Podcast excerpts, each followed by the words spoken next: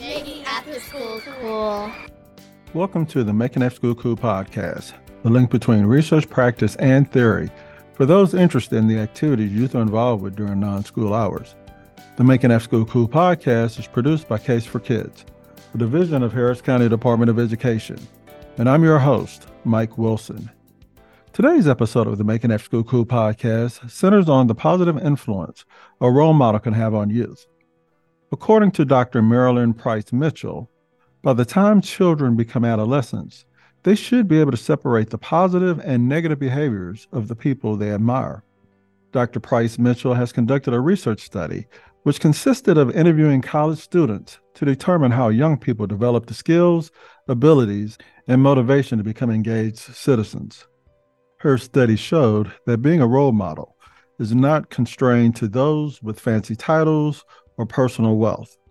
Role models come into young people's lives in a variety of ways. They are educators, civic leaders, parents, clergy, peers, and ordinary people encountered in everyday life. In fact, students were quick to state that a true role model is not the person with the best job title, the most responsibility, or the greatest fame to his or her name. Anyone can inspire a child to achieve their potential in life. So today I have the honor of highlighting and speaking with Juliet Stipeche, the true role model for countless people in the Houston area. A little background about Juliet. In 2010, she wished to serve her community and support public education and was elected to the Houston Independent School District's Board of Education as the trustee of District 8. During her tenure, she served as chairperson of HISD's audit committee for three years, pushed for administrative and educational reform, and was elected by her peers to serve as the board president. In 2013, Julia joined Rice University as the associate director for the Richard Tapia Center for Excellence and Equity. In 2016, Mayor Sylvester Turner selected Juliet to serve as the Director of Education for the Mayor's Office of Education. She developed a new office focused on educational equity and opportunity for all ages in Houston by promoting citywide collaboration, communication, and coordination. Juliet worked on education and workforce issues from cradle to career and developed citywide programs from Hire Houston Youth to Be Well, Be Connected. She currently serves as Director of Human Services leading Gulf Coast Workforce Solutions and the Houston Galveston Area Council on Aging and Aging and Disability Resource Center programs. Juliet has a long and distinguished history of developing creative programs and collaboration to support educational and workforce efforts for her community. So today I have the honor of highlighting and speaking with Juliet Stipeche, a true role model for countless of people in the Houston area. Juliet, thank you so much for taking time out of your busy schedule to visit with me today. How are things going? Well, thank you. Now, recently I had the pleasure of hearing you share your story as the daughter of immigrant parents from Argentina and Mexico. How has that experience helped shape you to become the person you are today? Well, I'm I feel so blessed to have parents, uh, you know, from uh, Mexico and Argentina. They came to this country in search of opportunity, and um, they just had a they took that risk of of leaving behind their their family, their uh, culture, their uh, you know everything to come and, and start a new life here. And so each one of them had experienced a lot of, of trauma and issues um, at home. And, and so this country offered a, a new opportunity to uh, begin anew. And uh, while it was super challenging, they really set the stage for my sister and I to have many different opportunities that we probably wouldn't have had had it not been for being here in the United States. I know education and educational related issues are a major part of your life. What would you say created your desire to serve the Houston community and support public education? you know, go back to my parents. As I said, you know, they did not have the op- well, my mother didn't have the opportunity to finish elementary school, and on the other hand, my father, um, he was able to get a, a scholarship and uh, go to a military academy in Buenos Aires, Argentina. And so he, he came from a family where, um, you know, he was orphaned by the time he was starting high school. And were it not for that opportunity God knows what would have happened, right? And so his siblings assisted him, you know, because they were all orphaned, but at least he had an older sister who was several several she was at least like 15 years older than him and she was already working and provided support and paid for a tutor and he made the third highest score in his region and that's how he was able to get the scholarship to leave this tiny little town in the north of argentina and go to buenos aires. And so i tell folks um, my parents always told us that education was absolutely critical and important and transformative and and that uh, opportunity that it presented to me i want to be able to support the system and see how we can get additional doors open for others in our community. And so my passion uh, for education is driven from the tremendous opportunities that it offered me and seeing what we can do to be able to empower and, and transform and assist um, other uh, students and young people in our community. Now in my opinion serving on a school board is a very daunting task. Can you highlight some of the accomplishments you've achieved while serving on the HISD board? You know, first, Michael, thanks for um, allowing the opportunity to talk a little bit about uh, the Houston Independent School District Board of Education and serving on a board of trustees. A lot of times, people in the community are totally unfamiliar with what a school board does. And it is one of the most um, important, impactful positions for people in terms of everyday activity what's happening setting the the schedule for the school year uh, making sure that the the teachers the support staff the bus drivers the the uh, folks that make sure that the um, lawn is mowed and the flowers are tended to at these school facilities you know the, the school board is responsible for handling the budget policy and um, also reviewing the superintendent. And so it is for instance, the Houston Independent School District is the largest school district in the state of Texas, the seventh largest in the nation. And so we need folks to participate and be active and involved and, and knowing what the school board does. So while I was on the school board, you know, I was extraordinarily proud um, being able to serve. Um, but I think that I really enjoyed um, trying to uh, strengthen the audit committee so that way we could have a, a, better way of examining the how we were expending our dollars and the processes and internal controls that we had in place uh, to assist with uh, our fiduciary responsibility in handling the budget and other matters. Um, I also loved working with the, the schools individually in terms of getting to know what was happening at the unique campuses that existed in my district. Um, I had an opportunity to work with so many different principals and dynamic schools. Um, I was especially proud of, of, you know, Furr High School had the Green Ambassadors program and was able to receive the XQ Grant Award as one of the most innovative um, high schools in the country.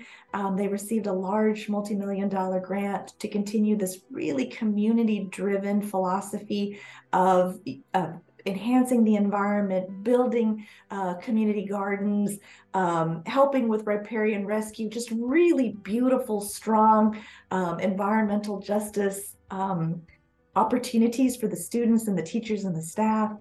They also won one of the, there's only three national awards provided by the USDA, and there's one called the Abraham Lincoln Award for excellence and, and I think it's like environmental community justice type issues. And the students at Furr won that award. And I was just so proud of them. And so, you know, I felt uh, it was important for me to learn from the community, to support uh, great efforts, um, and to ensure that I was able to serve as a voice, understanding what was happening at the community. And um, it was a it was a wonderful um, experience. There were some moments that were extraordinarily painful as well, but I am deeply grateful uh, for those five years on the school board. Well, uh, I want to applaud you for that service because I've worked in a school district, I've attended school board meetings, and you know these are people who have, a lot of them have family, have other jobs, and then they invest so much time and energy to support the students in the districts that live in the community where they live. Yes. And so I always applaud people who uh, uh, volunteer to serve on the board. There's one one last thing that I wanted to mention in relation to the HISD school board. While I was there, there was a group of young people that wanted to create the Houston Independent School District Student Congress. And I remember initially meeting with the core founding members of that organization. And they had talked to several different leaders from Dr. Steven Klineberg to Commissioner Adrian Garcia and me and others. And by the time they listened to all of us, you know, give provide our input, they realized they were like, we need to make this a broad opportunity for students across the school district to get to know each other and our issues. And it and they became and when they started to do that, the students became much more understanding of the equity and inequity issues happening in the district. They would come to the school board meetings, they would talk to the school board members um, when the um, several school districts sued to try to get uh, the state to provide more money to school finance in the state of Texas, they wrote an amicus brief in support of additional funding for public education. It received national attention. They did it entirely on their own. I was able to provide them with a little bit of input in terms of what it meant to file a brief, but I they and they consulted with some other but literally they did everything on their own. And so i tell folks the lesson that i walked away from in serving on the school board was we have to ensure that we provide students and young people that opportunity to have a voice and to participate because things become much better when we have the young people involved in the process. I'd always would tell them i'm a dinosaur you know, I'm I can try to relive what ex- what I experienced back in the 90s when I was in 80s and 90s when I was in school. But we need your input, your voice, your understanding, so that way we can make things much better, welcoming, inclusive, and much more uh, responsive to the current modern needs. So yeah. That is awesome because I think when young people do have the opportunity and the confidence and the backing uh, to where they can express their own issues, then that's empowering and that definitely is a real life educational experience that I yes. think helps kids to raise the standards on what they believe they can be when they become adults. Yes. And and the thing is it's like those students made a difference. They truly learned the power of coming together, presenting their case and seeing results.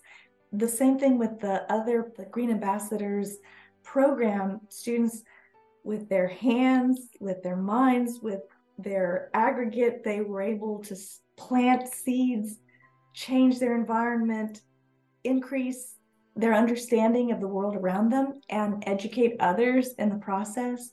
One young man said, Before this program, one of the only role models I had in my community was uh, a drug dealer. And he said that, and now in retrospect, he this opportunity opened an entire world to him. He was one of the young men that went to Washington, D.C. to um, accept the award. I believe he went to go and work for a congressperson as well while he was in college. He was an amazing young man that said that he was now going to that the program also was influencing his his younger siblings and he was taking his younger brother to go uh, plant fruit trees and uh, assist in the program as well those types of opportunities it's it allows a young person to increase their social capital their networks their relationships.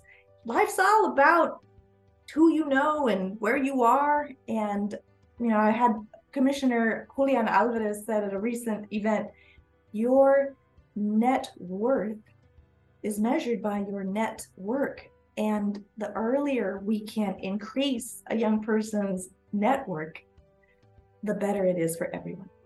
Thank you so much for sharing that story because you're, you're so correct. And I think a lot of young people, their world is the silo. And so giving young people the opportunity to expand the their world definitely changes their uh, outlook, which is a great segue to my next question. Uh, I know in 2016, Mayor Sylvester Turner selected you to serve as the Director of Education for the Mayor's Office of Education which at the time was a new position and office within the mayor's administration.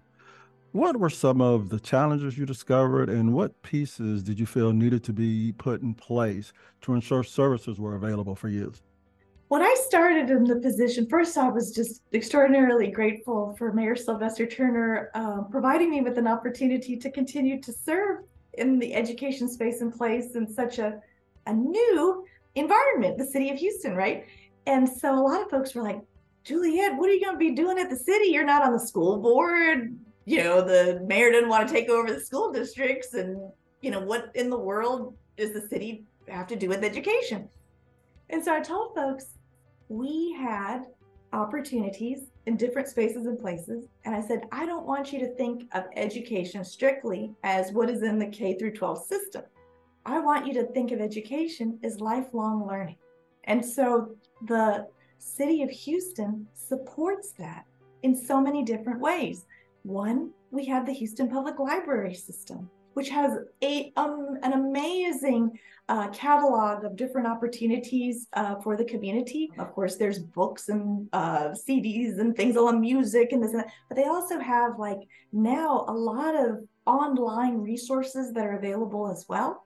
The Parks and Recreation Department, of course, collaborates with the Harris County Department of Education and Case for Kids uh, for the, the after school, out of school programmatic activities. And then the mayor allowed me to have the opportunity to send an email to all of the departments in the city of Houston to say, what programs do you have that are designed for young people?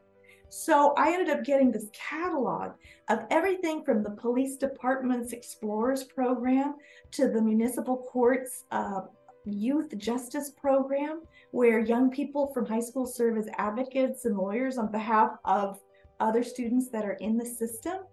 And um, also, the Houston airport system had an internship program and things along those lines. And so we realized that there really was a rich network that existed, but it was disconnected and siloed.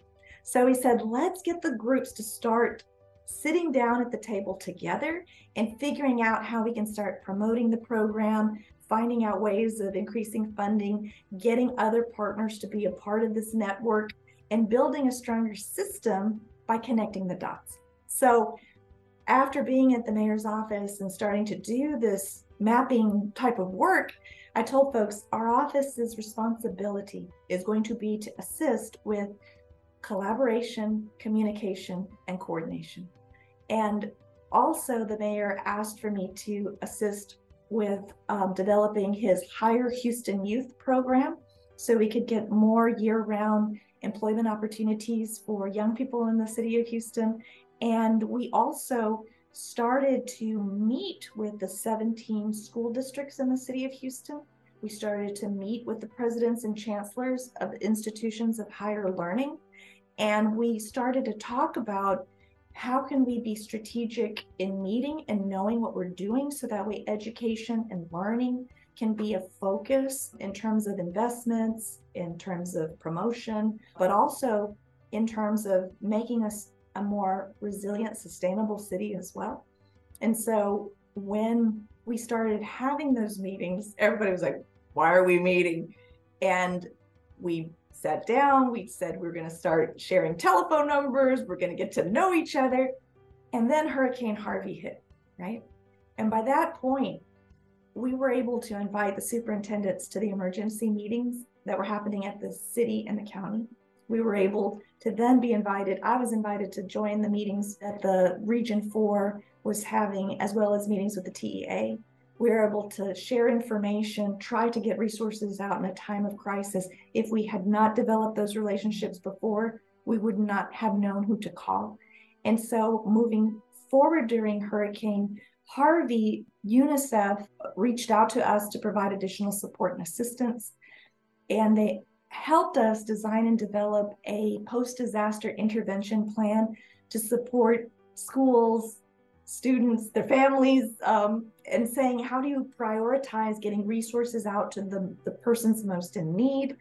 And I tell folks it was like having a, a graduate level course in post disaster response. And from that, Dr. Nabaki Safi, who was from UNICEF, said, Juliet, you know, your city, they got a lot of communication, they got a lot of collaboration, but I don't see a lot of coordination that you want.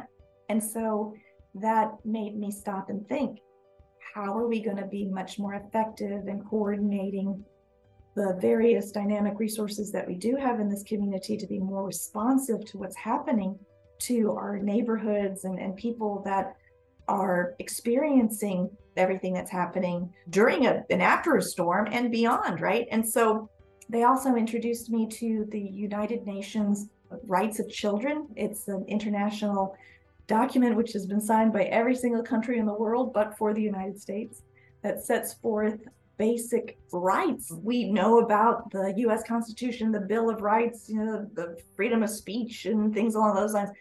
But children are not often discussed when it comes to their rights, what they should be, what, what is a common language that all of us can agree upon in serving as advocates for children and young people. And so those lessons are uh, were powerful lessons that I'm extraordinarily grateful to have experienced.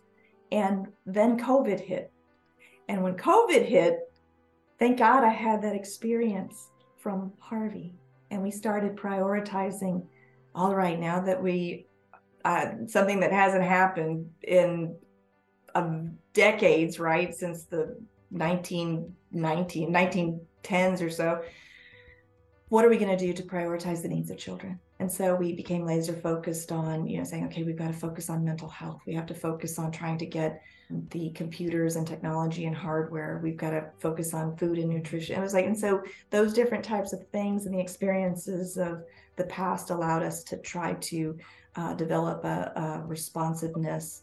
And now we work on on trying to see what we can do to help with resiliency and sustainability um, given the lessons that we've learned from the past too. So awesome. Well, uh, I, I, previously interviewed uh, Laura Cuellar. Uh, oh yes, with yes. UNICEF. Uh, yes, I I love Laura. She's amazing.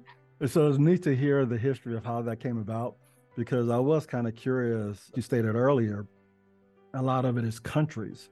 But in this case, we're talking about a city and a state. So it's a lot different than, you know, the United States creating the rights of kids. So it's really exciting to hear that the city of Houston, the surrounding areas are, are looking at the needs and the rights of, of kids, because that's very important. Now, you currently serve as the Director of Human Services, leading the Gulf Coast Workforce Solution and the Houston Galveston Area Agency on Aging and Aging and Disability Resource Center programs, which is a mouthful. two business cards. yeah, that is a mouthful to say. So, uh, what is your vision for your new role? So, the new role, um, you know, I work for a, uh, it's called a, a council of governments, right? And so, the Houston Galveston Area Council has within its jurisdiction 13 counties. So, we cover 13 counties, 7.8 million people, and we are the largest workforce board in the state of Texas, the fourth largest in the country. And so HGAC is it serves as a, a government, a quasi-governmental entity to help facilitate intergovernmental cooperation and help facilitate the distribution of state and federal dollars for various projects. I'm the director of human services. And initially I was like, human services. So my, mom was like, You're going to human resources? I was like, No, mama, I provide services for the humans. so I, I said, That's my way of being able to explain that to folks. And so then the services that I provide for people is, you know, one is the I work for the Gulf Coast Workforce Board. And the Gulf Coast Workforce Board, its operating affiliate is Workforce Solutions. So if you are in the community and you're driving around, there are 28 um, workforce solutions offices in this 13 county region. Um, we've got also 10 part-time offices that we open in affiliation with other governmental entities, for instance, at libraries and, and institutions such as that throughout the area. And we provide information for individuals that are interested in, in upskilling um, who are interested in receiving a, a subsidy for childcare um, for their children. Um, we also have, uh, we work with employers to help them connect to people looking for jobs. And we help folks that are looking for work connect to employers that are looking for jobs. And in the interim, we provide counseling and assistance and support for individuals uh, who are interested in, in finding another career or, or finding one that's going to be able to offer them more money. And so we have a rich connection with, I think there's 10 plus community colleges that exist in this space. Um, we also work with school districts to be able to provide grants and other opportunities uh, to share information about career exploration and development. And we are the convener uh, from cradle through career in our local area and serve as a, as a facilitator of connection for our community to be able to um, have that lifelong learning that I always dreamed would be something that we can continue to to promote and empower people with. Now, with all of your accomplishments and being a role model for probably more people than, than you know, what advice would you give anyone wanting to be involved in community service uh, projects in their community? So, one, if you want if you have the desire to be involved in your community, first I want to say thank you.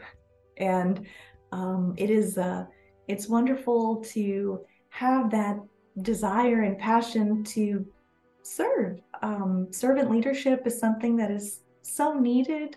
Um, having people that are laser focused, not on you know things that uh, may not be positive for the community, but for someone that deeply cares about their siblings their family their neighbors their you know just people that they know and they don't know so for folks that are interested in, in public service i would say if you're a young person and you're um, still in the k through 12 system um, get involved in the organizations that exist on campus if you do not have an organization that you necessarily like on campus, talk to your teachers and to the folks on your campus about some other opportunities that might exist in the community. There are so many out of school, after school opportunities that you may uh, be able to connect to at a young age that will be able to open up the world to you. When I was uh, attending the High School for Law Enforcement and Criminal Justice, we had a very active relationship with the uh, YMCA. Buck I was involved in the Texas Youth and Government program. We were also involved in a lot of the YMCA's international programs. The international programs gave me an opportunity to travel to Mexico and to Japan for free. Uh, the YMCA Youth and Government allowed me to go to Austin, uh, to Washington, D.C. I mean, and you know, these opportunities would not have come but for the wonderful teachers that connected me to these opportunities. For those that are interested also in government, the city of Houston has a, a, youth ambassadors type program. They've got an internship for folks with a model uh, council type experience. I would also say that you know it'd be great to do a, a, a paid job experience, an internship. Um, get yourself out there, take some risks, meet some new people, ask questions. Don't be afraid of asking questions. Find a mentor and a role model. Um, you can start so young and early and influencing the development of, of politics and policy in your neighborhood just by engaging and signing up. Um, your voice is extraordinarily important. We need you to be at the table. Um, don't be don't think that it is not for you. Uh, the world would be a much better place if youth are involved, and um, it starts as early as you'd like for it to start. Awesome. Well, thank you. Uh, before we go, are there any final comments you'd like to share?